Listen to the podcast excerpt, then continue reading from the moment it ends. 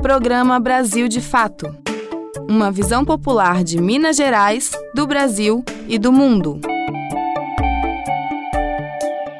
Oi, pessoal! Estamos juntos iniciando aqui mais uma semana de notícias para você. É hora de mais um Brasil de Fato. Lembrando que o nosso encontro é sempre de terça a sexta ao meio-dia e, como sempre, nesse horário você fica muito bem informado. Brasil de Fato, uma visão popular de Minas Gerais, do Brasil e do mundo. Bora conferir os destaques. Números que chocam a toda a sociedade. A cada quatro horas, uma mulher é assassinada no Brasil. Professores da Rede Municipal de Educação farão paralisação nesta quarta-feira em Belo Horizonte. Começa neste dia 8 e termina no dia 10 o prazo para inscrições no FIES. Isso e muito mais a partir de agora. Fique ligado. Brasil de fato chegou. Bora escutar. Brasil de fato chegou. O programa popular. Brasil de fato chegou. Bora escutar. Brasil de fato chegou. O programa popular. Você está ouvindo Programa Brasil de Fato. A gente começa o programa de hoje convidando você a refletir sobre essa notícia, já que estamos às vésperas aí do Dia Internacional da Mulher, comemorada em 8 de março.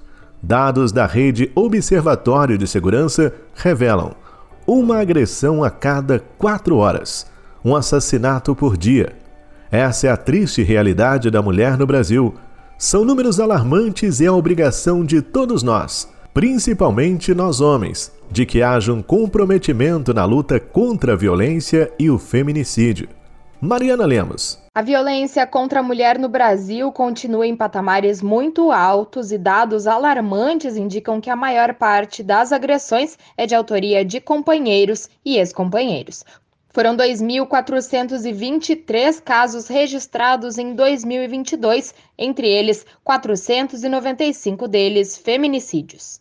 De acordo com o relatório Elas Vivem, no ano passado foi registrada uma violação a cada quatro horas e um assassinato por dia. O estudo foi divulgado nesta segunda-feira, dia 6, pela rede de observatórios da segurança. A grande maioria dos crimes é cometido dentro de casa por maridos, namorados, companheiros e ex-companheiros, e a rede considera que o poder público é insuficiente para coibir a violência. As agressões contra a mulher são o terceiro indicador de violência mais registrado no total de atos violentos contra a população no Brasil. À frente, apenas ataques com armas de fogo e ações policiais, ambos os casos independentemente de gênero. Para o Fórum Brasileiro de Segurança Pública, se não houver ação integrada dos governos, o controle da situação vai continuar esbarrando em obstáculos. São Paulo foi o estado que mais registrou casos. Foram 898 violações,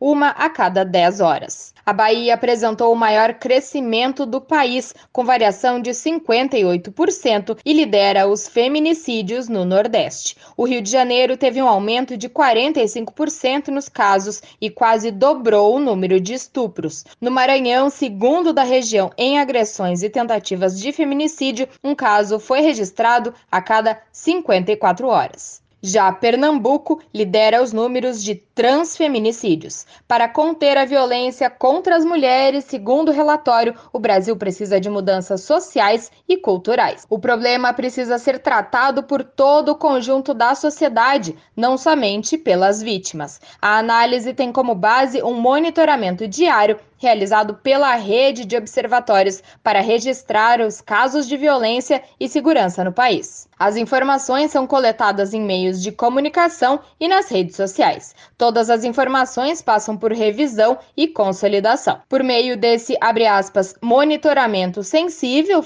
aspas, é possível identificar crimes não noticiados ou não tipificados pela polícia, mesmo que tenham características de violência de gênero. De São Paulo, da Rádio Brasil de Fato, com reportagem de Nara Lacerda, locução Mariana Lemos.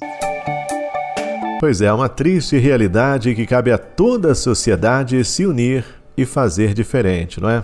Gente, agora é lei. Laqueadura e vasectomia podem ser realizadas sem o consentimento do cônjuge e também será possível a realização da laqueadura no mesmo procedimento do parto. Voltamos com Mariana Lemos. Já entrou em vigor a nova lei que não exige mais o consentimento do cônjuge para fazer vasectomia ou laqueadura. O projeto de lei que altera a chamada Lei do Planejamento Familiar foi aprovado no Congresso e sancionado pelo ex-presidente no ano passado, mas para valer na prática, aguardava um prazo de até 180 dias. Outra mudança da nova lei é que agora as cirurgias de esterilização podem ser realizadas a partir dos 21 anos. O procedimento, na verdade, pode ser feito até mesmo antes dessa idade mínima, mas aí depende de uma regra que tem a ver com o planejamento familiar. Para isso, a pessoa precisa, por exemplo, já ter sido pai ou mãe de ao menos dois filhos que ainda estejam vivos. Nas redes sociais, a deputada federal Sâmia Bonfim, do PSOL, destacou que a mudança da lei dá poder de escolha para as pessoas, principalmente para as mulheres. Para realizar o procedimento, a pessoa deve fazer uma consulta no SUS. Entre o momento da manifestação da vontade de fazer a cirurgia e a data do procedimento, deve ser respeitado um prazo mínimo de 60 dias. Nesse período, o paciente será acompanhado por equipes multidisciplinares. A alteração na lei permite também que a laqueadura seja realizada em mulheres ainda durante um procedimento de parto ou aborto legal, mas isso só é possível com o devido consentimento. Vale ressaltar que o não cumprimento da lei pelos profissionais da saúde prevê pena de reclusão de 2 a 8 anos, mais o pagamento de multa. Além disso, essa punição pode ser aumentada em um terço se não for respeitado o prazo de 60 dias entre a manifestação do paciente e a realização da cirurgia. A pena pode ser ainda maior se o paciente tiver manifestado autorização no momento de incapacidade mental ou de discernimento pelo uso de medicação, por exemplo. De São Paulo, da Rádio Brasil de Fato, Mariana Lemos.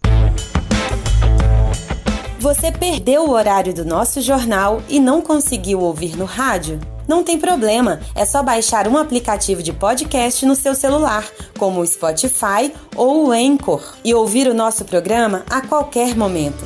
Em qualquer agregador ou plataforma de podcast, basta digitar Programa Brasil de Fato MG.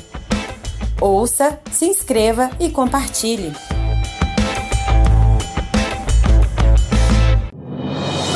A ABJD é a Associação Brasileira de Juristas pela Democracia. Defende o Estado democrático de direito, a presunção de inocência, o devido processo legal e o acesso à justiça.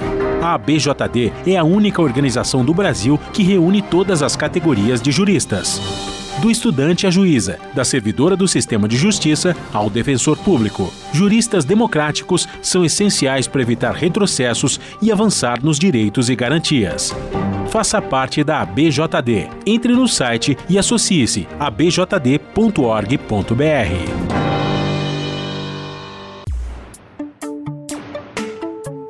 Você está ouvindo o programa Brasil de Fato. Uma visão popular de Minas Gerais, do Brasil e do mundo. Profissionais da educação se manifestam novamente em prol de reposição salarial. A paralisação acontece nesta quarta, dia 8, na Praça da Estação. De acordo com o sindicato que representa a categoria, o reajuste concedido pela Prefeitura de Belo Horizonte é menos da metade do piso salarial. Wallace Oliveira. Trabalhadores da Rede Municipal de Ensino de Belo Horizonte paralisam as atividades nesta quarta-feira, dia 8. Eles questionam a reposição salarial proposta pela Prefeitura de apenas 5,93%, dividida em duas parcelas. Enquanto isso, o piso salarial nacional do magistério foi reajustado em 14,95%. Pela regra do piso, o menor salário de uma professora deveria ser R$ 4.420, ao passo que na rede municipal de BH no primeiro nível da carreira, o vencimento é de R$ 2.507. A partir das duas da tarde, a categoria se reúne na Praça da Estação, centro da cidade, em assembleia convocada pelo Sindirrede, o Sindicato dos Trabalhadores em Educação da Rede Pública Municipal de Belo Horizonte. A prefeitura afirma não poder atender a proposta da categoria, visto que as receitas para despesa com pessoal no último ano cresceram apenas 6,68%. Por outro lado, o Sindirrede argumenta que só no período entre o segundo quadrimestre de 2021 e o segundo quadrimestre de 2022, a receita corrente líquida do município cresceu 17,37%, isto é, mais que a inflação do período de 8,83%. Além disso, segundo o sindicato, a prefeitura tem uma sobra de quase 2 bilhões para investimento nos servidores, mesmo considerando os limites de gasto com pessoal impostos na Lei de Responsabilidade Fiscal. O sindicato também lembra que o município recebe repasses federais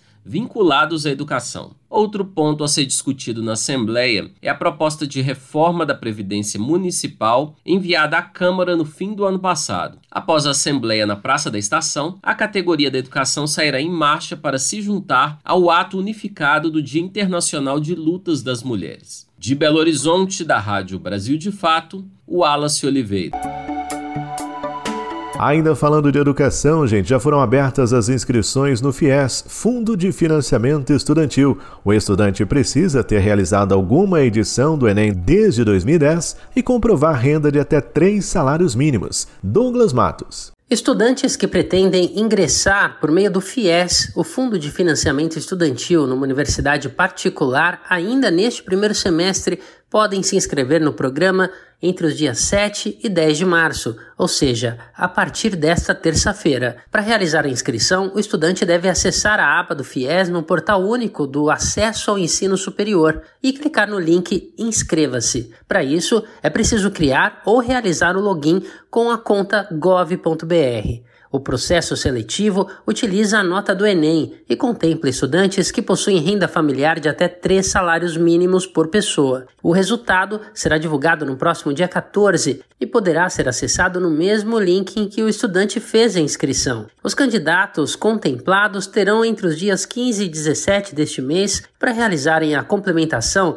das informações fornecidas no momento da inscrição. Para isso, é importante estar atento aos prazos, reunir os documentos necessários e saber os locais e horários disponibilizados pela instituição para confirmar a vaga e realizar a matrícula. Entre os dias 21 de março e 18 de maio será realizada a convocação da lista de espera para os estudantes que não foram contemplados na primeira chamada. O cronograma completo também pode ser acessado no Portal Único, que é a plataforma criada pelo MEC, o Ministério da Educação, para os processos de ingresso no ensino superior por meio do Enem. As parcelas do FIES começam a ser quitadas somente após a conclusão do curso de graduação. O financiamento estudantil pode variar de acordo com a renda familiar do estudante. Para se inscrever no FIES, o estudante deve ter realizado alguma edição do Enem desde 2010 e não pode ter zerado na redação. Além disso, precisa ter obtido uma média igual ou superior a 450 pontos. De São Paulo, da Rádio Brasil de Fato, com reportagem de Mariana Lemos. Locução: Douglas Matos. E chegamos ao fim de mais um Brasil de Fato, com locução, roteiro e trabalhos técnicos de Tarcísio Duarte, coordenação de Wallace Oliveira, produção da equipe de jornalismo do Brasil de Fato. Deixo um forte abraço a todo mundo, tudo de bom, fiquem com Deus, uma excelente terça-feira e até amanhã. Tchau! Você ouviu o programa Brasil de Fato, uma visão popular de Minas Gerais, do Brasil e do mundo. Acompanhe mais notícias no site brasildefato.com.br.